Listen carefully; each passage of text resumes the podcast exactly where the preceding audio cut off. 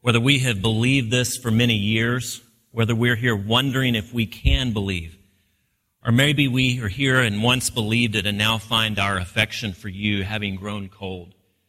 Would you step into our stories? Would you meet us in our questions and our difficulties? Would you help us to see how you take them seriously, so seriously that you became human and bore our burdens, carried our concerns? There is so much diversity here this morning socioeconomic, political, cultural, and certainly theological. Yet help us to see that we are in many ways all the same. We are needy, broken people who are looking for answers in a confusing world. Father, let us find them in you. Let us find them in the God who became human. Let us find them in the gospel of Jesus Christ. We pray in his name. Amen. A few years ago, the American Film Institute conducted a survey of, to determine the top 100 cinematic heroes. The number one movie hero was someone that didn't carry a gun, he didn't storm a beach, and he didn't have superpowers. What Atticus Finch had, besides courage and tenacity, was an imagination, an imagination of a new way he became an image bearer of what could be.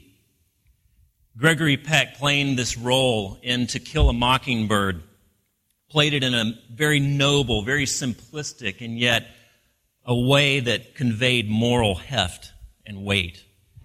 In this story, Atticus Finch is an attorney who defends a black man against a false charge of rape by a white woman. And although he ultimately loses the case, Atticus throws himself into the trial with such reckless abandon that he wins the reverential respect of the entire black community. After the unjust verdict is read and is handed down by the all white jury, the trial is over and the main floor of the courtroom has been evacuated. But the balcony where all of the black people have to sit because this is the segregated South is still packed and Atticus, Atticus's daughter, Scout, is sitting while everyone else is standing. And as he silently packs up his briefcase at the defense table, one of the black men nudges Scout and says, Stand up, Miss Scout. Stand up. Your father is about to pass by. And as Atticus exits the courtroom, every black person in the balcony stands at attention, both silent and reverent before this white man that they have come to respect and adore. You see, Atticus Finch in this story is not only noble, not only courageous, but he has an imagination that is revolutionary. He's the one with power, the one with reputation, the one with cultural capital who gives it up for all of those in the balcony who have none in sacrificing his own standing, his own reputation, and probably his prosperity, because who's going to come to the law firm of Atticus Finch anymore? He unmasks injustice. He demonstrates the poverty of the status quo. He critiques the establishment with his counter imagination. Now, Paul gives us a poem here, perhaps an ancient hymn that he has borrowed from and now brings into this book. He gives us a poem that unmasks the status quo, that upends all of the assumptions that the Roman Empire had about ultimate reality and subverts their claims as the guarantors of peace and prosperity and salvation. He reimagines the world for them and for us as if Jesus and not anything else is supreme. As we look at this passage, he's going to say three things about Jesus. One, that he is a revolutionary image. Secondly, that he is the rightful king. And thirdly, that he is the only bringer of a real peace. First of all, revolutionary image. The imagery of the Roman Empire, especially of Caesar, was ubiquitous in that day. It was a part of everyday Roman life. It was in the market, the city square, in the theater, in the gymnasium, and, and also temp, in the temples, and especially on coinage. And it was a reminder of who's in control, sure. But it was also proclaiming a mythology of empire and what the empire was there to do, what the empire was there to secure on behalf of its people. And mythologies always have to do with peace, with prosperity, and even redemption, salvation. Caesar was ascribed not only royal, but divine titles as if he was the one who could secure in his own strength and his own authority and his own presence all of the things that the Roman Empire represented. And along comes Paul. And in, in this little out of the way place, nowhere Colossae, he proclaims Jesus as the true image, the true image of God himself. Paul's letter here, this this hymn is more than a theological treatise. It is an act of absolute treason because it says Jesus and not anyone else is sovereign. Jesus is the exact image of God and no one else. Everything that Caesar says he can guarantee is false. Jesus can guarantee it. He subverts every major claim of the empire, turning them on their heads. Jesus, not Caesar, not Zeus, not the power of the empire itself, is the creator, the redeemer, the sustainer, the Lord of all creation. That's what he's saying in this poem. It's not simply theological treatise, it's a act of utter treason. Now it's easy to see looking at the context and seeing these images of Caesar everywhere and then seeing the contrast with Paul's poem why Jesus was a revolutionary image in that culture. But what about ours? Is it any less treasonous? Is it any less revolutionary to proclaim Jesus as the true image of the invisible God? Well, we have to ask, what is it that seeks our imaginations? What is it that captures our affections? What mythologies about peace and prosperity do we believe as a culture or as individuals.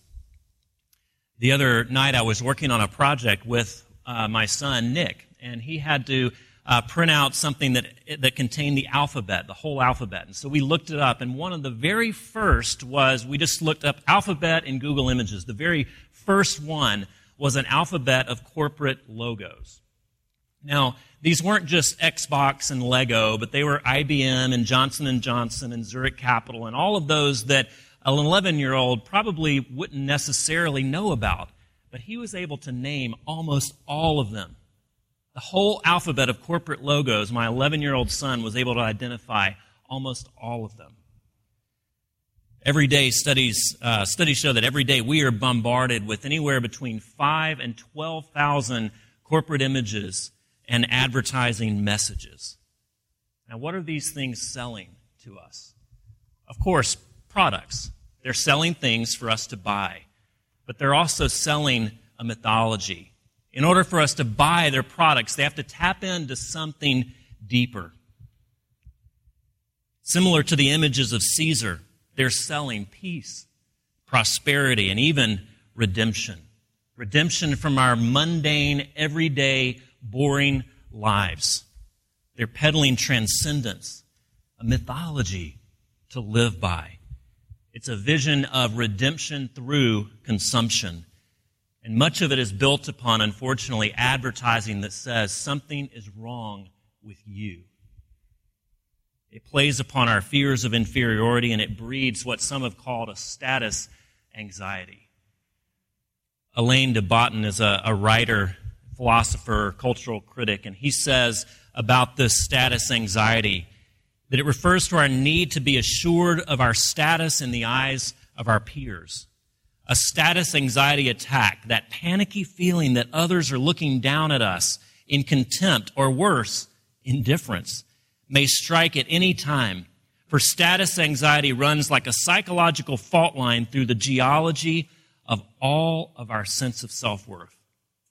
Status anxiety afflicts as many people as the common cold. It is, this, it is a, the pernicious fear that we are not living up to the standards of success laid down by our society, and that as a result, we are on the verge of becoming a nobody.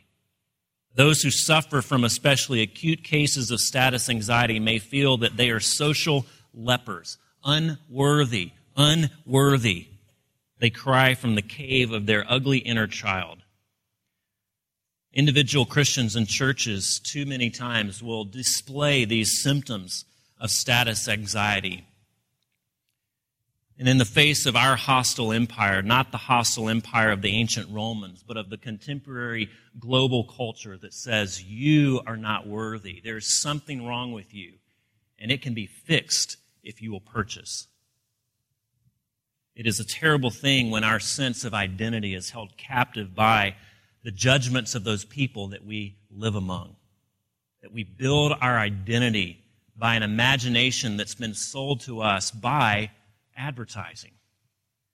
This can be fixed. Through consumption, you can be liberated. And this message is sold through images images of the good life, images of power and dominion over other people, images of how others would think about you if only you would buy this product. One of the ones that sticks in my head most, uh, most perfectly to illustrate this is that body wash can even sell you power.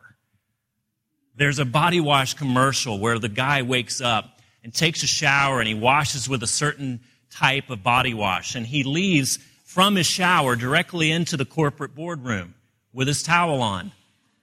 And he gives a presentation. And oh, by the way, about half of the audience is beautiful women who all of a sudden just look at him in awe.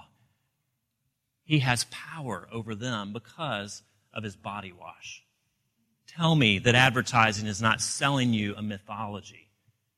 Tell me that they're not selling you power by the images that they display.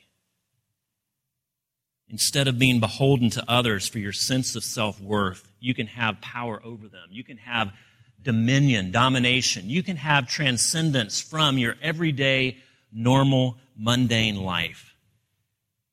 What does Paul say to this?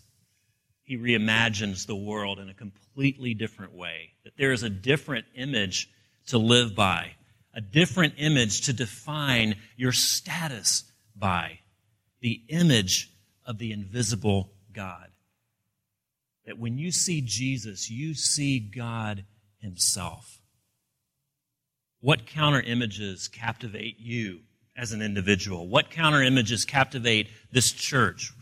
What counter images, if you're not a Christian, captivate you? What are you living your life for? What are you drawn to? What sets your agenda?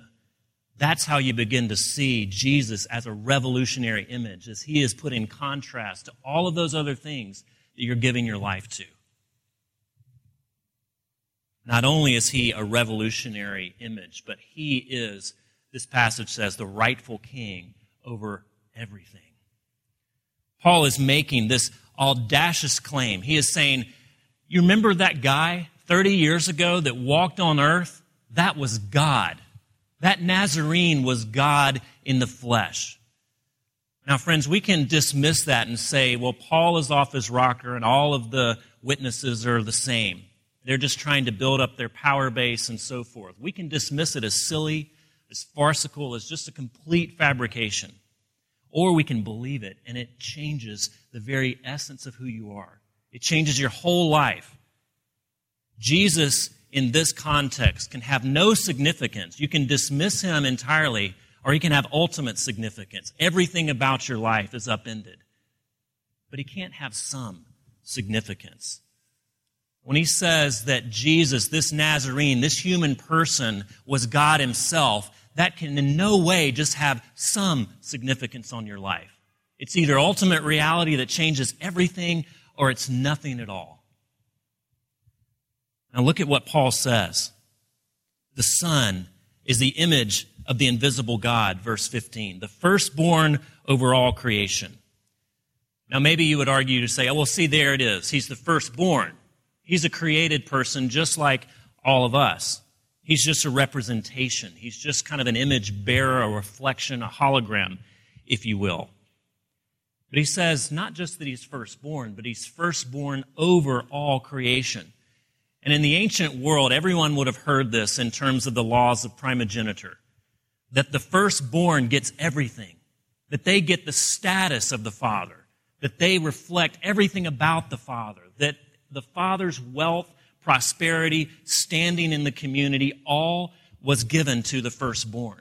That's what this is saying, is that he is firstborn over all creation, that what God has, his status, his standing, his divinity, everything about God the Father, Jesus the Son has. He's the firstborn. And then it says in 16, For in him all things were created, things in heaven and on earth, visible and invisible. Whether thrones or powers or rulers or authorities, all things have been created for him and by him. And we don't have time to go into all of the, the arguments and so forth about what those things are representing, but suffice it to say, everything. What Paul is saying here is that anything that has a beginning has a beginning in Jesus. That nothing exists but that Jesus created it.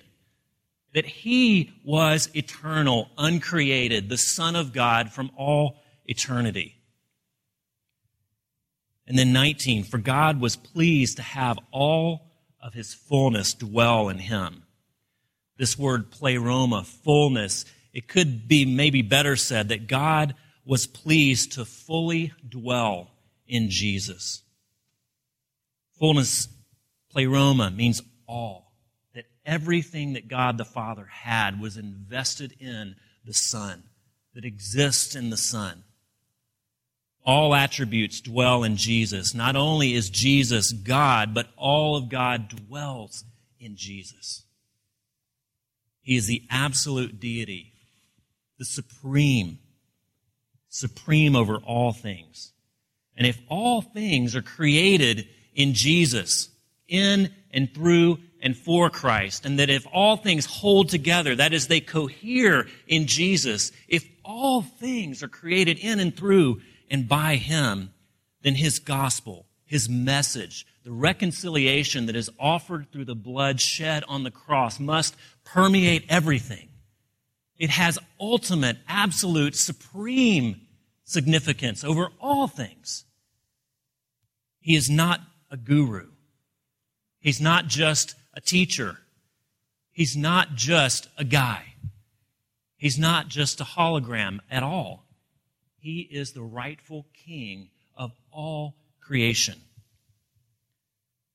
And we can't come to God and hold on to anything. If He is the supreme being, then we can't come to God and hold on to anything as a non negotiable because anything that's a non negotiable is supreme in your life.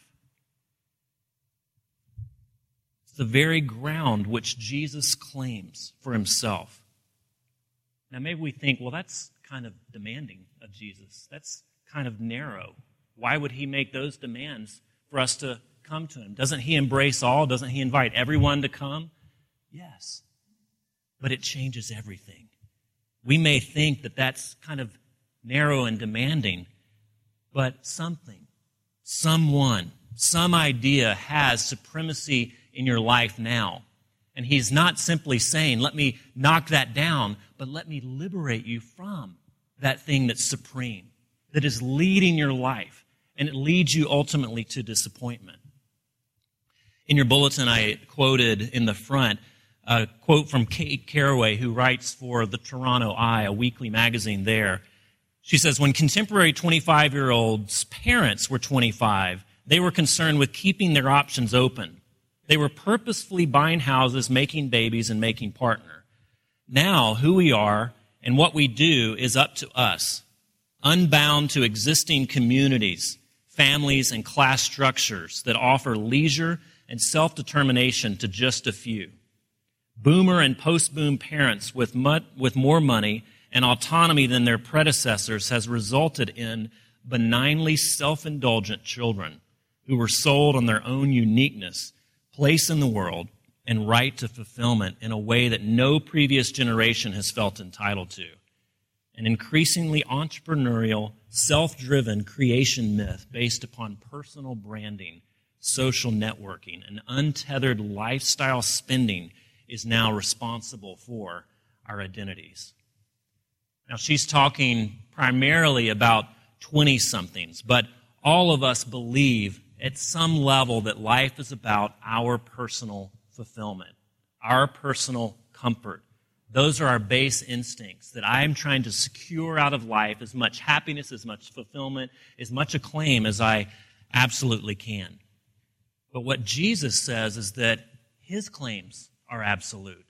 His claims are at the bottom. His claims are most fundamental and foundational. He is claiming to be the supreme authority that pushes out all other claims of authority in your life, that relativizes all other supremacies in your life. What we begin to realize if we wrestle with this passage is that a true encounter with Jesus will challenge a lot of things. A true encounter with Jesus will challenge your relationship with work and money. It must. We won't be able to pursue these ends for our own personal fulfillment and comfort any longer. Maybe we won't make as much money because we're giving our time to other things. We will begin to see our money as resources for other people, so we won't have as much because we will begin to give it away. We'll realize that a true encounter with Jesus would change our relationship, our approach to sex and relationships. They would no longer exist to feed my desires for personal gratification and recreation, people from which we extract the greatest amount of pleasure that we can possibly have. We begin to see, after truly encountering Jesus, that these are people made in His image that have been put in our lives for us to serve for us to give of ourselves to, for us to protect, not to try to extract as much personal pleasure as we can. Changes our relationship with work and money, sex and relationships. We realize that a true encounter with Jesus will mean that we give up all of our theological and philosophical demands as well, and we let Jesus speak for himself. That we don't come to the scriptures any longer saying, Jesus, you can't say this, you can't say that. But we say, Jesus, what do you say? What do you tell me about my life? What do you tell me about ultimate reality? I submit to you because you're the supreme authority.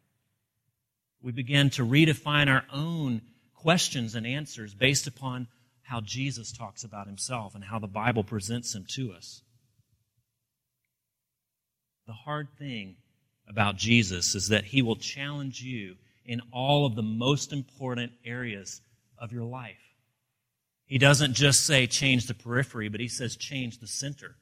And that's very difficult and something that you have to wrestle with from the first moment that you come to Jesus and you say, I want to be his, to 40 years in, where you're still wrestling with it because what Jesus is saying is that I want to be your center.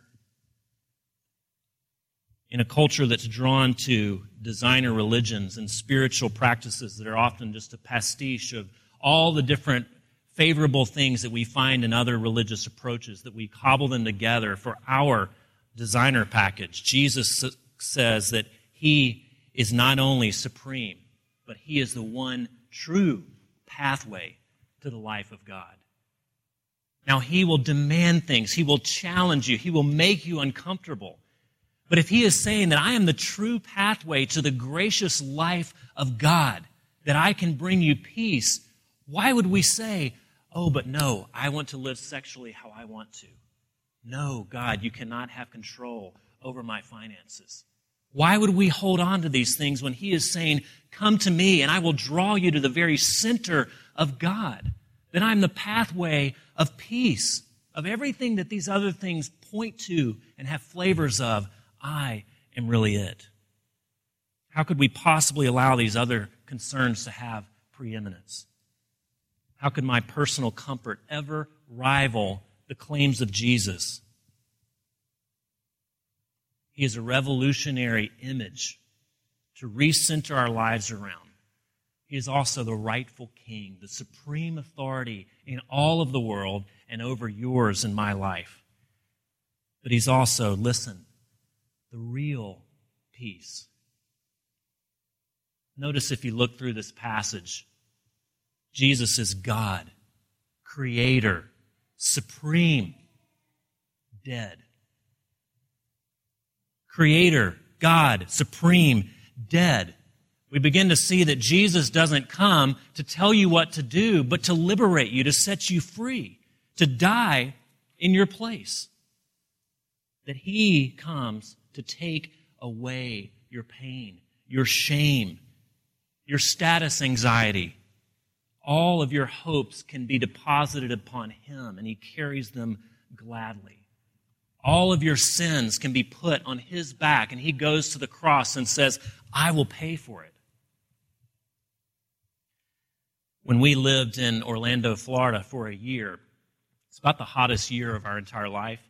Um, but we had kids, and we thought, well, let's buy tickets to Disney World. Uh, we can go all year, and we did. We took advantage of it.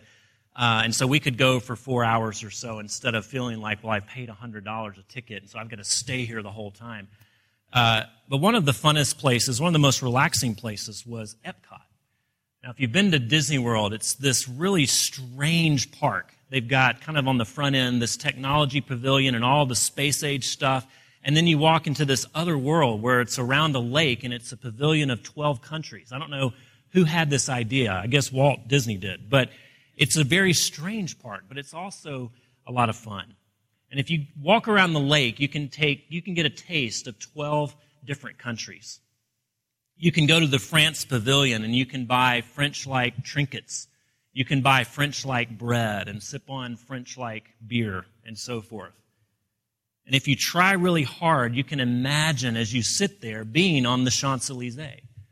I haven't been there. I've been to the Champs Elysees and Epcot, but I imagine that's what it would be like. And if you close your eyes and you try real hard, you can imagine I'm in France. I've got this French bread. I've got this French music playing. Everyone's dressed French that works there, and so I'm in France. And then you realize it's 104 degrees and 98% humidity. That doesn't happen in France, or at least I'm told. What Jesus is saying here is that I want to show you the real France. I want to take you to the real thing. Don't be content with Paris in Orlando, Florida. It's not the real thing. It can give you a momentary taste of what it might look like, but it's not the real thing. Just as you can get a taste of Paris and Orlando, you can get a taste of peace in consumption.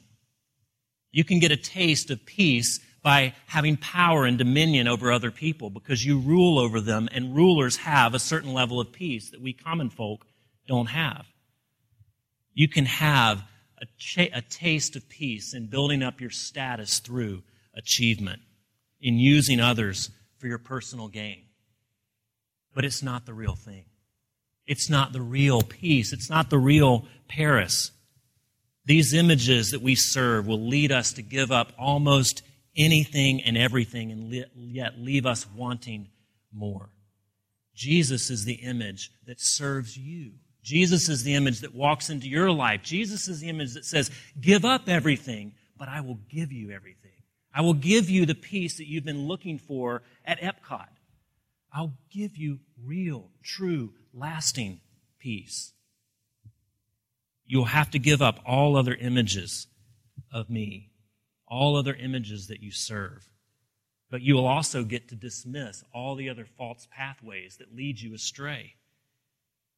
You get to have the real thing God, Creator, Supreme, dead for you. Verse 19 For God was pleased to have all his fullness dwell in him. And through him, pleased to reconcile him to himself all things, whether things on earth or things in heaven. Pleased to make peace through his blood shed on the cross. Do you get that? He doesn't come just to tell you what to do. He comes to shed his blood on your behalf, to pay for everything that you have done that has led you away from Him, to pay for your rebellion and your sin, to say, I don't require anything of you except to come to me, except to be needy, except to say, Yes, Jesus, I want the real thing. I want real peace, and I believe it only comes through you. He offers you everything God, Creator, Sustainer, Supreme, dead for you, and yet raised to new life to begin something fresh something new that will involve not only your own story, but the whole story of the entire world. We'll end with this Charles Wesley's quote that I gave you on the front. Tis mystery all, the immortal dies. Who can explore this strange design? He left his Father's throne above, so free, so infinite his grace, emptied himself of all but love, and bled for Adam's helpless race. Would you admit that you are helpless? Would you admit now that you are needy of ultimate peace? And would you begin to come, walk forward, petition Christ to be your real peace?